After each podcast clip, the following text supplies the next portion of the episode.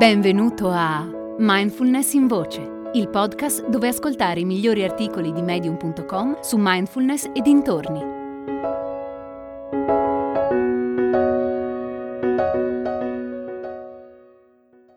La bellezza come antidoto ai pensieri di Kathleen Johnstone.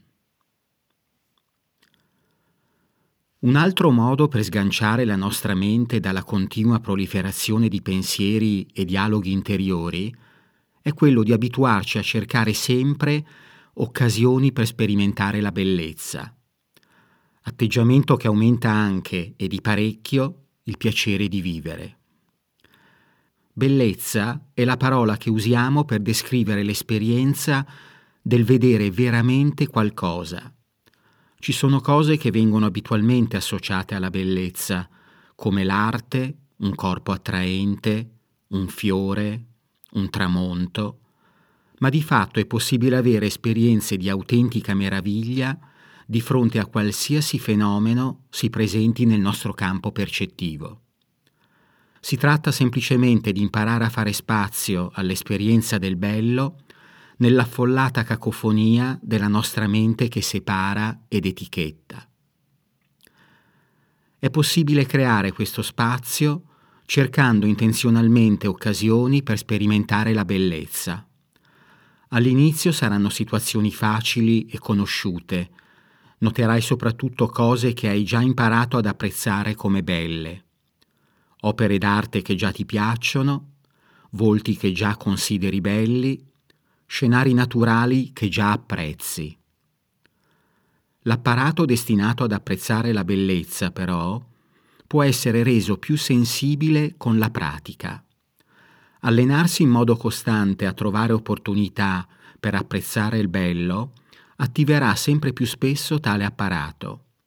Imparerai a vedere la bellezza nelle situazioni più insolite, negli incarti del fast food in autostrada nella conversazione tra due sconosciuti sull'autobus, nelle linee della tua mano, nella carcassa di un vecchio albero, nei piccioni sul marciapiede, in un ricordo che riemerge dalla memoria, nei volti delle persone che incroci per la strada, nella tristezza, nel dolore, nella depressione, addirittura nello sfarfallio dello schermo del televisore.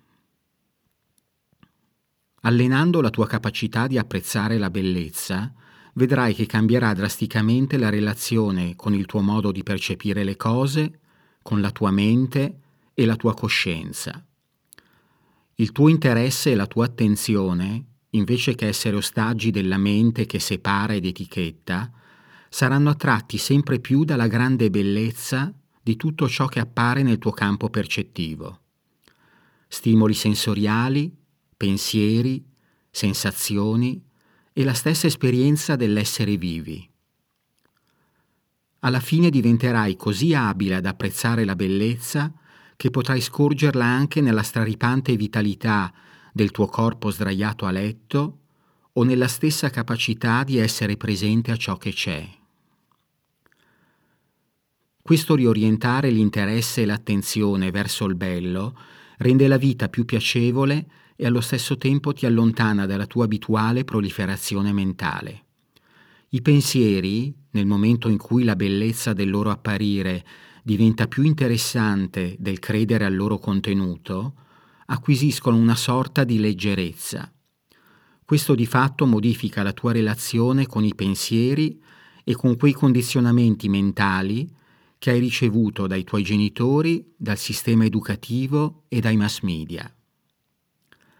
La mindfulness della bellezza è un metodo efficace per intervenire sul tuo rapporto con la proliferazione mentale.